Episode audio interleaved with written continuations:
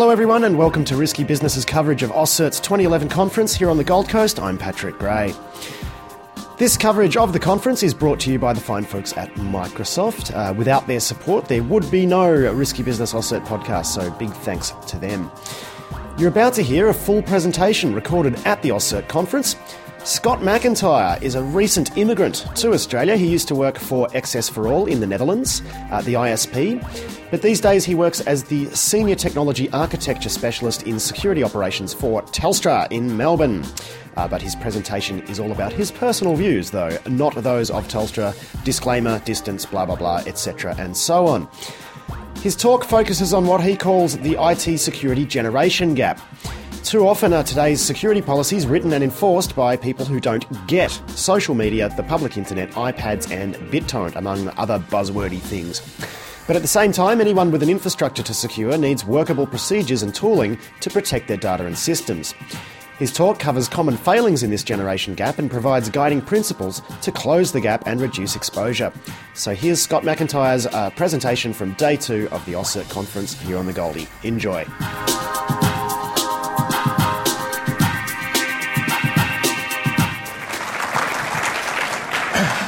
Right. So a couple of things. Some of you have probably heard me speak before, and you know that I tend to digress slightly on my talks. So I'm going to try to get most of the digressions up front. And I know that the only thing after me right now is several hours of empty time, otherwise known as bar time, before the dinner. So I can really take my time, and even though this is supposed to be a 40 minute talk or whatever, we'll be here for a few hours. Kidding. Um, so, first of all, um, what you see there, let's just make a slight update right? To make it completely and totally clear, I am not here in any way, shape, or form on behalf of Telstra, right? Got that? Not, not, not. Clear? Private individual. This is not Telstra. Got it? So, ironically, the reason I had to mention that is Telstra actually has a particular type of policy which says that if you're going to be speaking on behalf of the organization, and I think most of you work for companies that might have something like this, you have to go through a certain amount of either media training or submit uh, proposed presentations in a PowerPoint format. Yeah, right, that'll happen with me. Um, and, and, give a whole team of people the right to refuse your ability to speak of what you're an expert on. And I thought, no, I was invited here to speak as me, so never mind. So this has nothing to do with Telstra. Hope that's entirely clear. Right. I almost didn't get here. Something kind of interesting happened if you try to use Virgin Blue's online booking and payment system, right? So they have two ways of paying, either via credit card or you can use a system called POLi. Now, POLi has a really interesting way of determining whether or not your computer is secure enough for online transactions. First of all, if you're running a Mac, oh no, you're ruled right out. Guess what, guys? Right? So that was my first problem. Second of all, Safari, no chance. Can't run this site. You can't do electronic payments. Apparently, that's not good enough. And I didn't have .NET installed because we all know that we need that for every online banking transaction that we conduct these days. And of course, the hallmark of good security, JavaScript, right? So at least I had that going. So, and, and of course, they're verifying my time setting. So, all of these things. So, anyway, I, I had to find another way of paying. Right. So, um, before I carry on, now we're entering the digression phase of my talk. If you weren't entirely clear, now we are, right? Um, so I wanted to say thank you to AusCert. I wouldn't be here, and I mean that quite in the literal sense, without you. It's been a heck of a year for me. We're going to cover why it's been a heck of a year, just because I like talking about myself, and I've barricaded the doors and you can't leave. Um, it's been a heck of a year for me as well as for AusCert, and I think we all know about what's been going on there. So, what's been happening to me? Well, I started actually negotiating to work for the black box um, in 2009 after AusCert. It took a while to get things going. Now, you will see throughout my presentation these two words, sort of, right? There's a lot of magical things that can happen if you drop those two words at the end of a sentence. It's secure, sort of. Congratulations, it's a boy, sort of, and so on. So, when we started this process, as you can imagine, Telstra's a big organization. It took a little while to get things sorted out. Um, and it really only was after the end of last year's AusCert that it did. Um, here's where it got really interesting. An acquaintance happened to email me on the 1st of December 2009, replying to a Craigslist ad. I think most of you know what Craigslist is online classified forum. He was answering a post from someone else that was anonymous, and that person had a lot of details about me. Looking for Scott, used to live in this area, you're moving to Amsterdam, um, you're interested in blah, blah, blah, wondering what happened to you. That friend of mine went ahead and replied to that article, to that posting, with a copy to me. He found my email address. Was this person named Nicole. We met online in Yahoo Chat in 1998. We lived less than 50 clicks from one another. We never met once, never spoke on the phone, nothing at all, right? Just some friendly chat about computers, films, and so on. She had the original iMac Bondi Blue 1998. That sort of dates things nicely. Life went on. I moved to Amsterdam. She went to university. right, so uh, life went on. There was a few emails in 2002 until that morning in 2009. Hundreds, thousands of emails later, we decided to meet for the first time last year, March 2010. We hit it off. That was an understatement. So,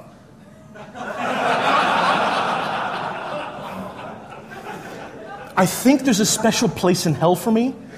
Um, if it wasn't because I was working for ISPs in the past, I'm pretty sure I've got something down here. Called off her wedding which was scheduled for just a few months later.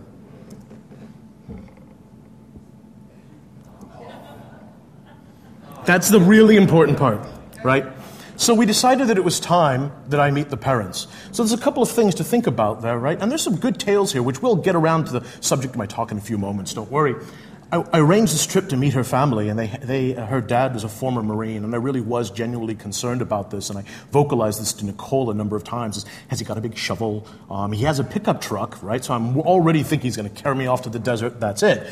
Creepy old guy from Amsterdam courting their much younger daughter than myself, and it's not looking good for Scott. And since we were in Las Vegas, yes, we did.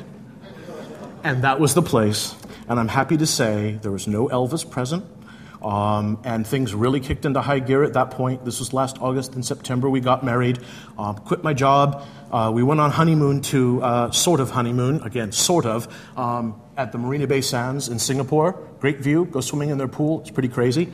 Um, it's been a heck of a year. And I honestly, you can't tell from back there, but tell, it, it's true. My hair is actually growing back right? In previous AusCerts, I'm saying, oh, the stress of this job, I'm losing all my hair. I used to have a full head of hair. Turns out, all I needed was the love of a good woman. Who knew? Herald Sun picked this up as well. Right, so um, I'm a nerd at heart. Most of you know that. My clothes certainly speak to that. Gosh, the Telstra guys have been giving me a hard time about the wearing of shorts and no tie and all that stuff for speaking and all that. Not here on behalf of Telstra. Wear what I want. Be comfortable. Um, I've moved back slightly from my hands on operational role directly onto routers. I refuse to become, and this is a term I've made up, a MOSA, a Microsoft Office security officer. And these are people who believe that they are operational when they log in to Microsoft Office every day. I need a little bit more interaction with the technology to consider myself to be worth breathing. Um, I will say that Telstra is a massive organization, hugely massive. It's been fantastic learning the clue. I am definitely having a lot of fun. My boss promised me it would be a complete change of scenery. I wouldn't have to deal with all of these problems that I had to deal with in Eastern Europe, crime games and gangs and all of that stuff.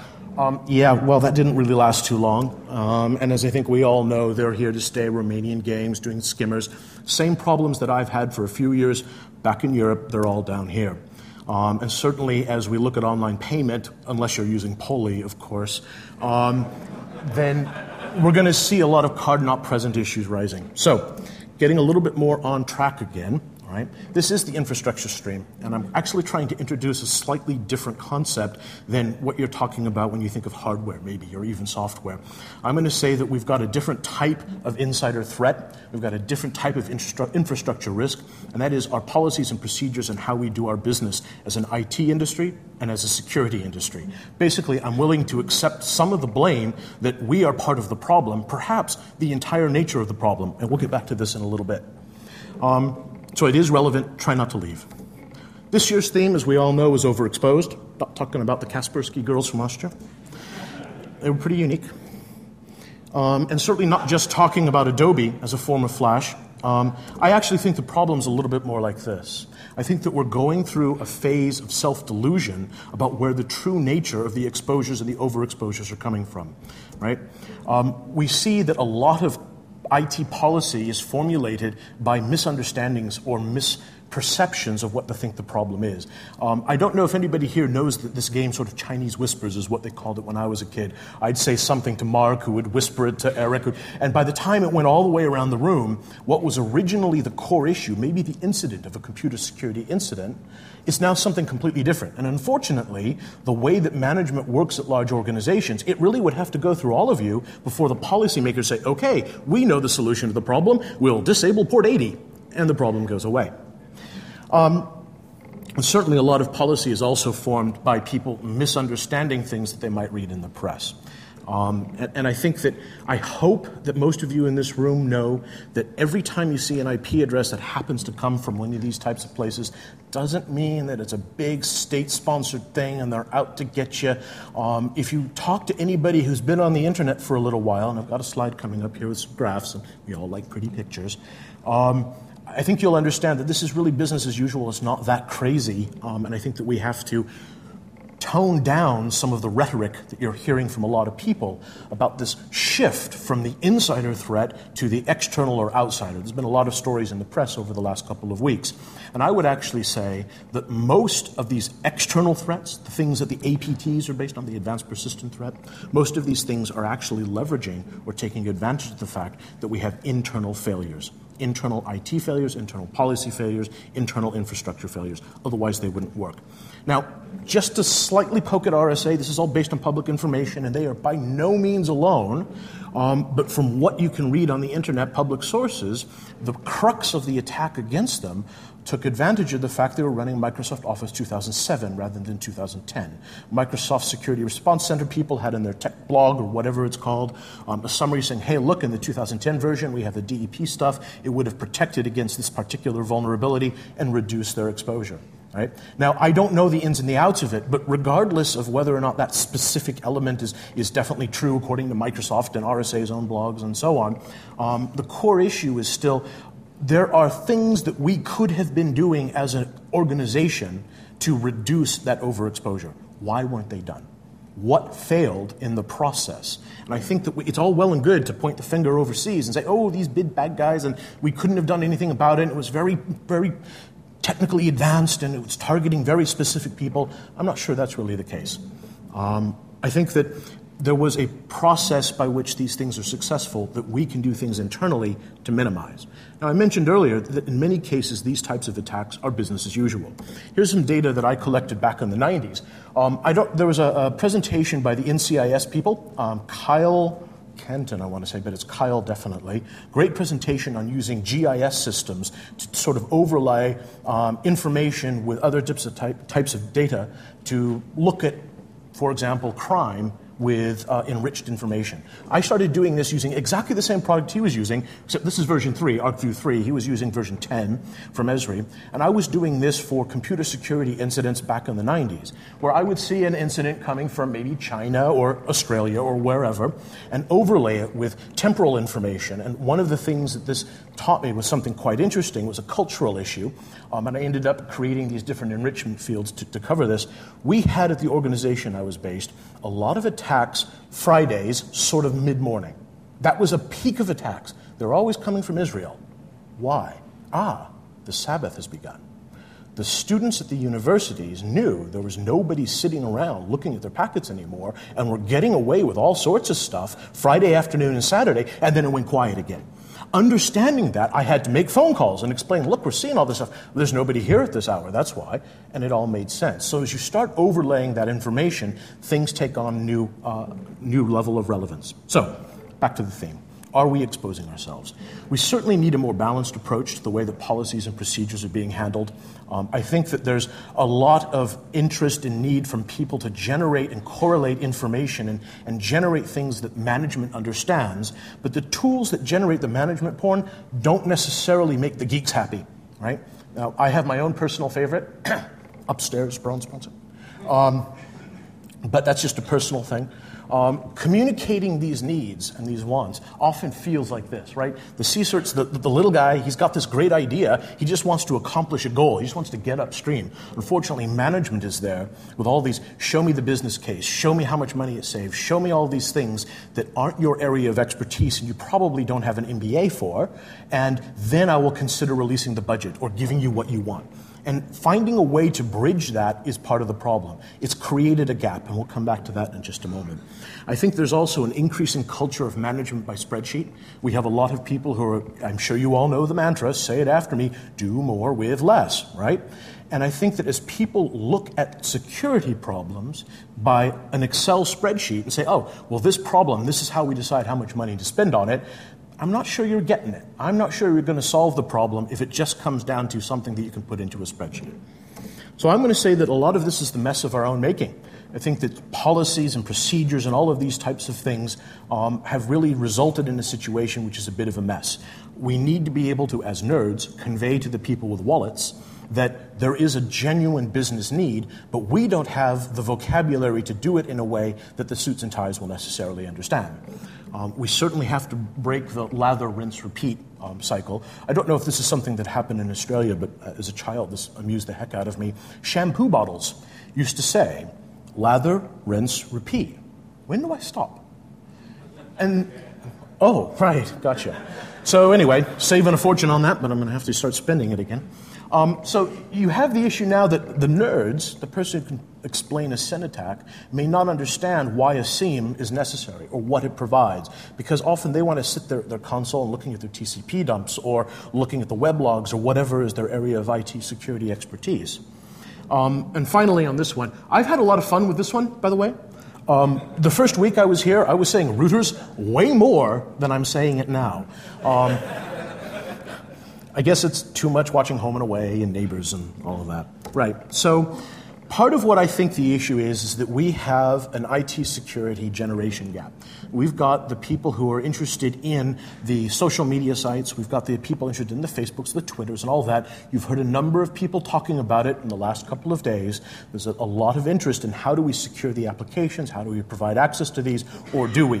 We have a lot of companies that have developed policies where they're scared, they don't understand, they want to lock it down. And I think any of you who have ever actually done hands on looking at firewall logs, as soon as you try to forbid something, they'll find a darn clever way around it right? You've seen the way that people can actually do some forms of VPN tunneling and DNS packets by setting up their own bind server. I've used that trick in airports where they've had various lockdown systems where they don't lock down DNS. Great, fine. Had this thing running on my Linux box and it was slow, but I was able to get around the security policies and score one for Scott. Um, but I think that as we move forward, we have to understand that these types of technologies, this new stuff, is not just really good for the business, it's what the customers want, it's what the customers expect. And sitting on our desktop, we have to find that balance that says that Mark can sit there on Facebook, but not all day.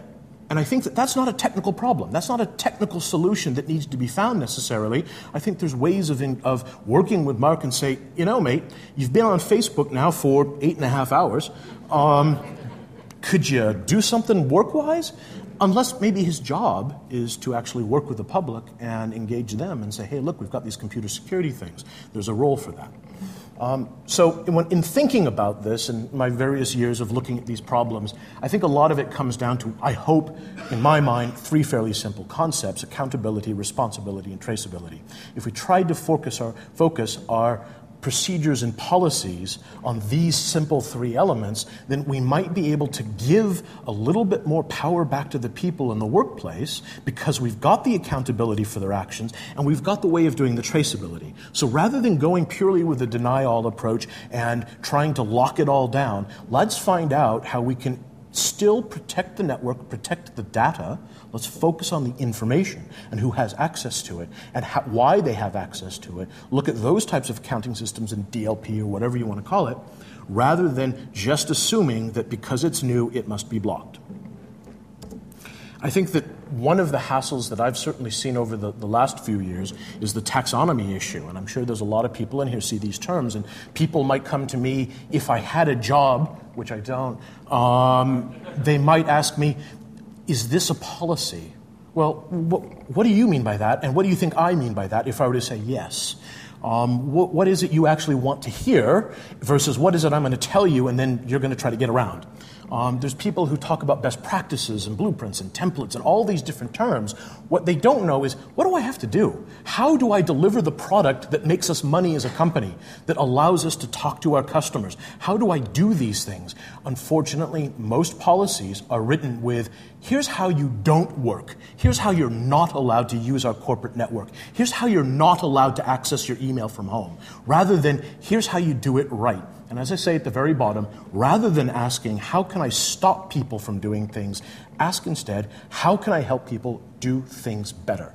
And obviously, better means different things to different people, but it's a mixture of policy and procedures, it's a mixture of understanding.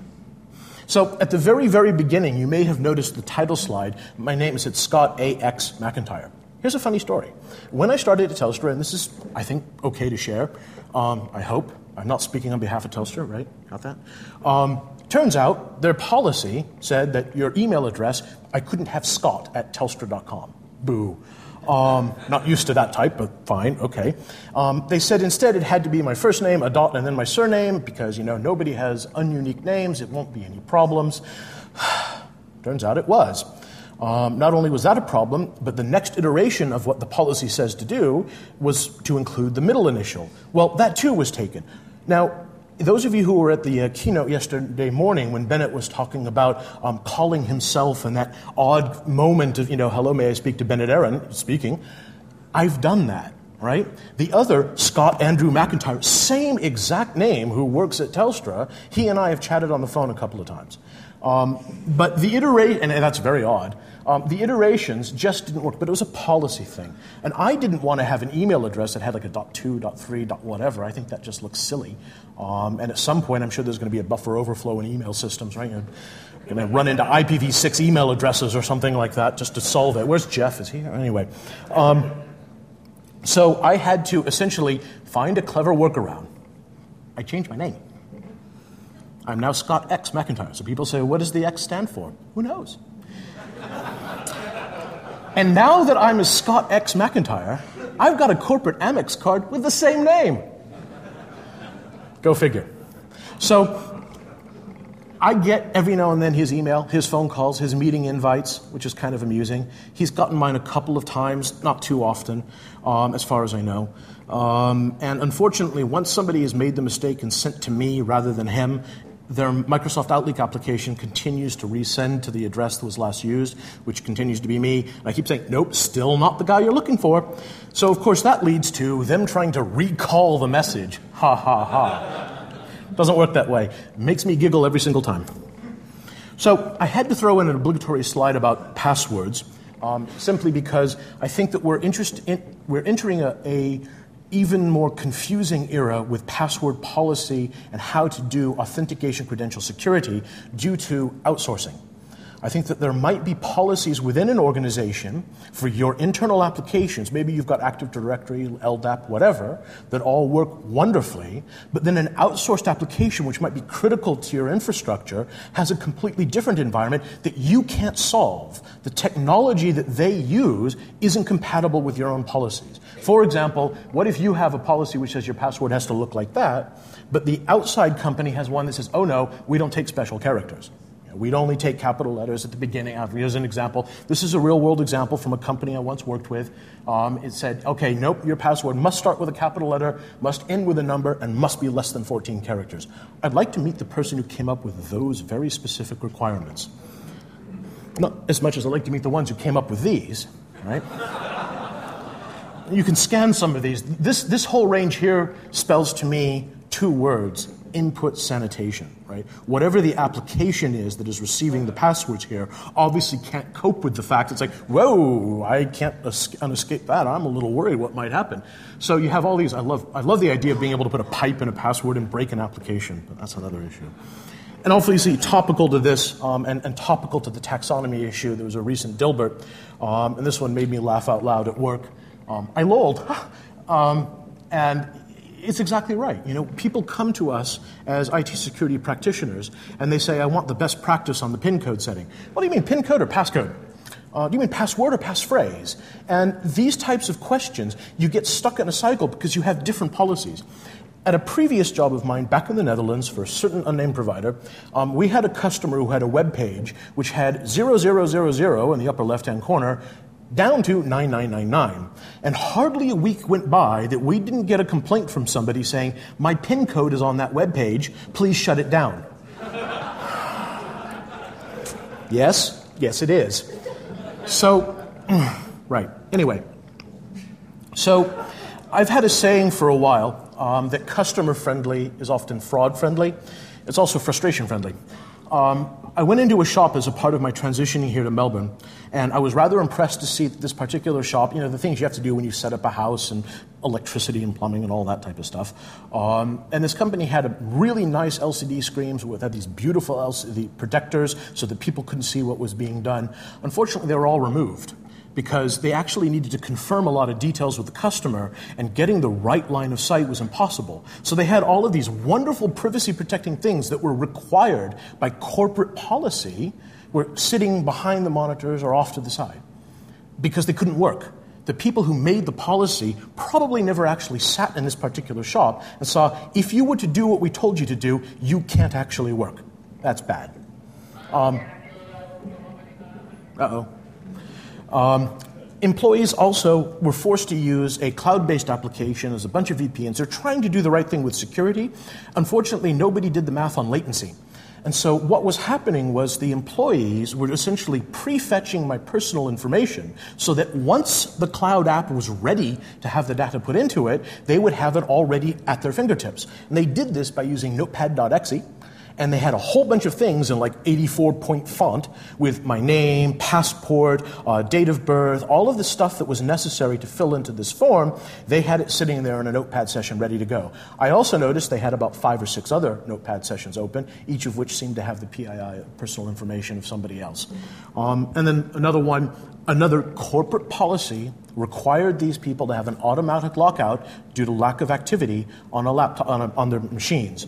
Now, I understand that. I understand why that's considered to be good. There's a lot of colleagues of mine over the years who just get up and walk away from their workstation rather than manually locking it because they know the enforced IT security policy by other people will automatically lock it for them. It's a little bit lazy, but they've got used to that. And that's what happened here. So the workaround for that is well, they all know each other's passwords. It's because then you can unlock the session that's already locked without having to do something more invasive to the system. So, of course, I asked them, what's going on with this? And there were many more at this particular location. Um, and they said basically, all of the reasons they've had these workarounds was because they had so many pressures on the number of customers they helped, the actual workload, the way in which the work procedures had to be, which were in direct conflict with the security and privacy guidelines. That's a shame. I don't know what happened there. It wasn't my problem. I couldn't fix it but it was frustrating. She's telling me 10 minutes. Do you think I'm going to listen to that? Right. I will, don't worry. Sort of. Um, so another company had the issue where there's a spike of, of thefts of laptops from uh, trains, transport, that type of thing. So after looking at the problem, the corporate security people came up with what they felt was the best solution to protect the data that was stored on corporate laptops. That solution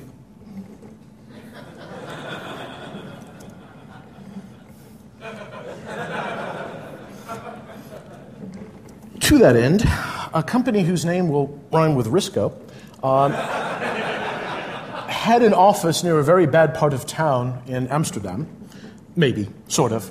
And um, the, they had a, a spike of thefts as well because the bad guys knew when the offices would close, when people would start to leave, and they'd be waiting. Who here has seen the film LA Story with Steve Martin?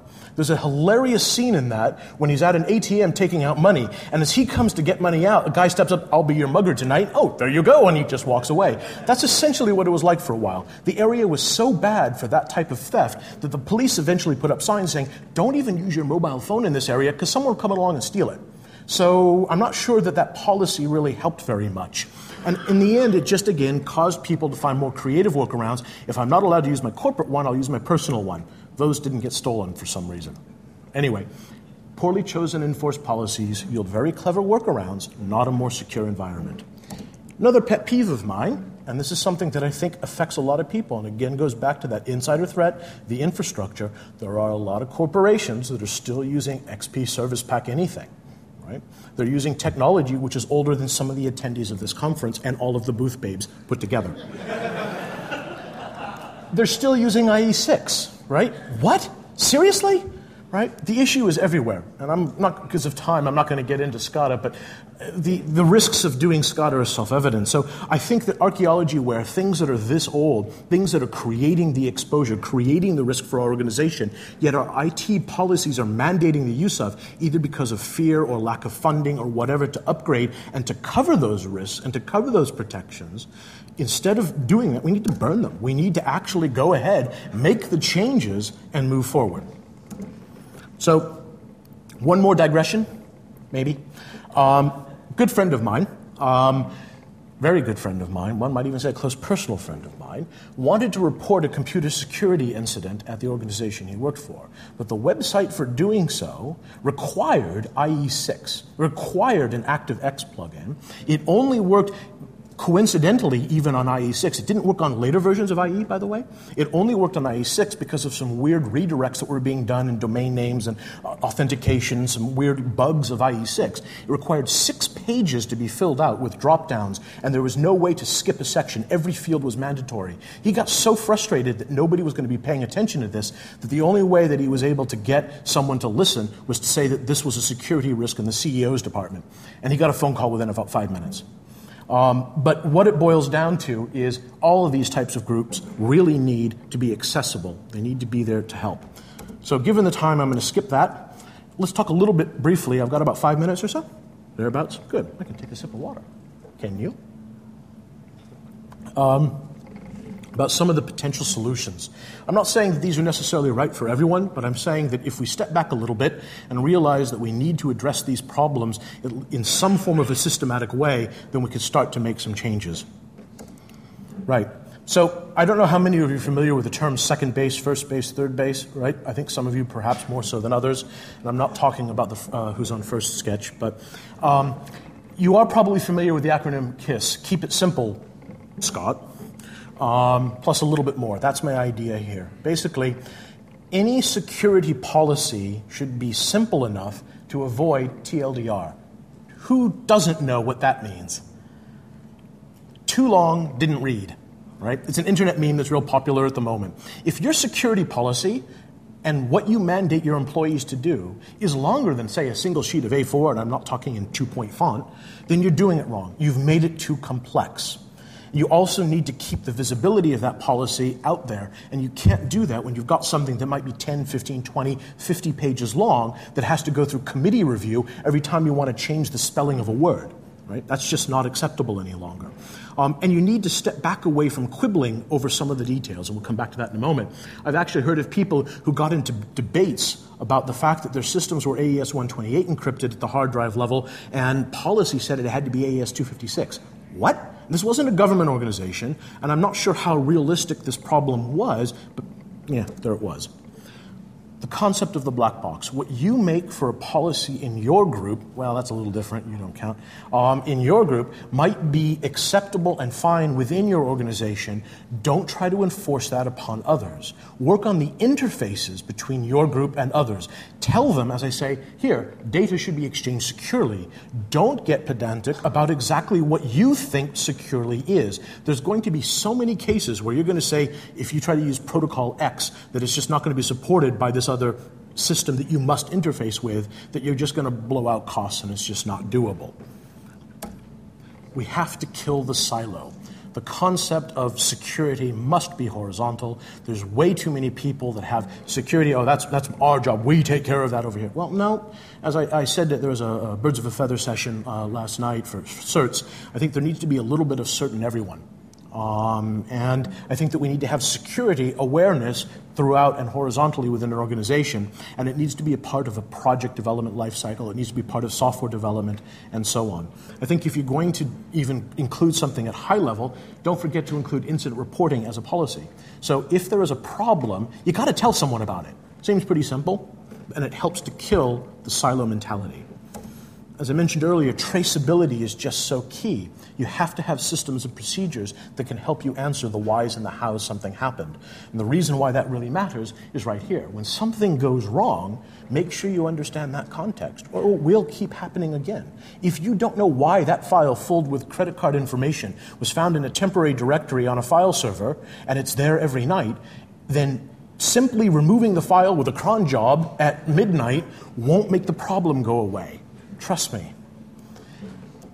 Tools and tooling. I think that this is the biggest problem with the security generation gap. You've got the people who have the need for certain types of tools and tooling that aren't able to really get the job done because management is saying, oh no, I saw this particular thing at a conference or got a mail shot or a phone call or a cold call, and they feel pressured. They feel as though, oh, if my Uber, Uber, Uber, Uber boss sent me an email saying, hey, take a look at this product, is that him saying buy it?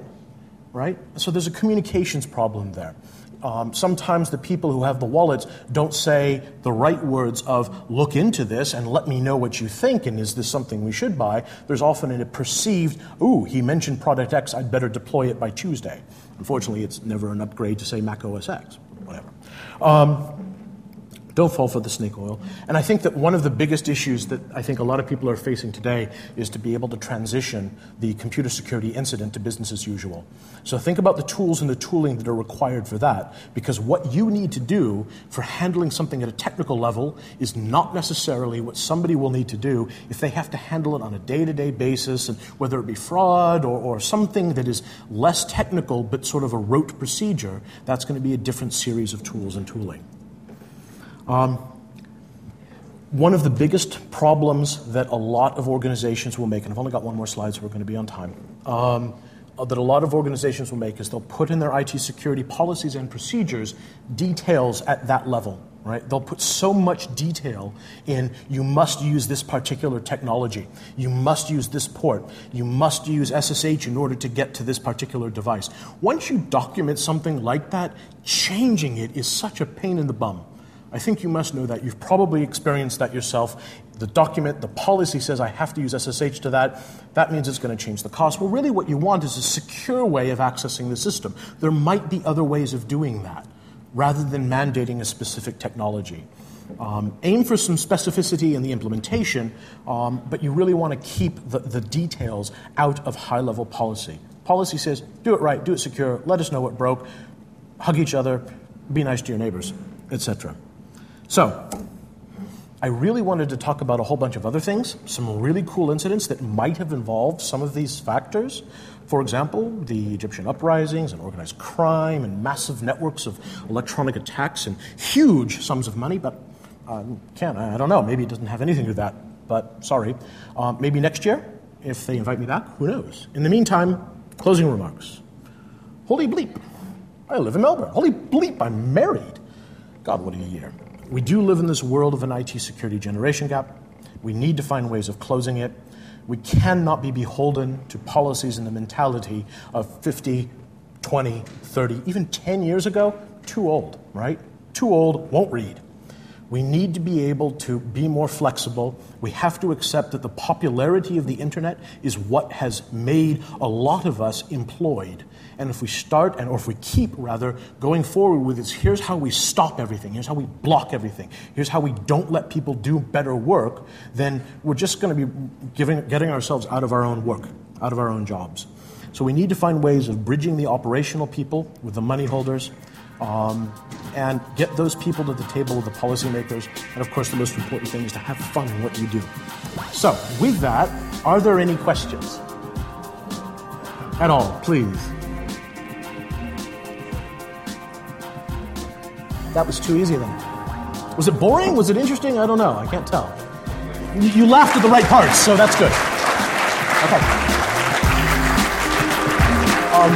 If you do have questions afterwards, I am around tomorrow. So have a lovely afternoon and enjoy the social event.